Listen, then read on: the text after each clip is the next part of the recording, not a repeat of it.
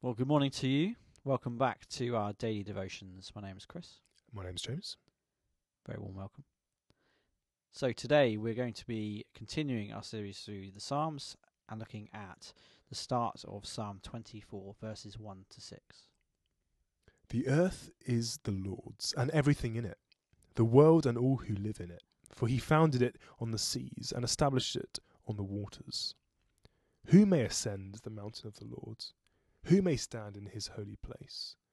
The one who has clean hands and a pure heart, who does not trust in an idol or swear by a false god. They will receive blessing from the Lord and vindication from God their Saviour. Such is the generation of those who seek him, who seek your face, God of Jacob. Today's passage is entitled The Pursuit of God.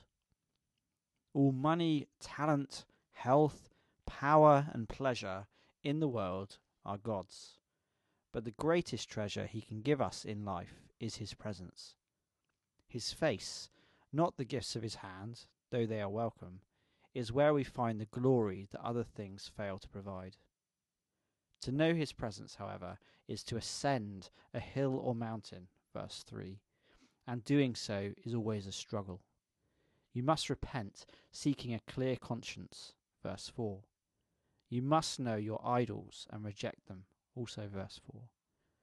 And you must wrestle in prayer to seek God's face, as Jacob did, verse 6, who said, I will not let you go unless you bless me. Check out Genesis 32 for that passage. Let's pray. Lord, you alone are the fountain of the life and love I've looked for in other places to my misery.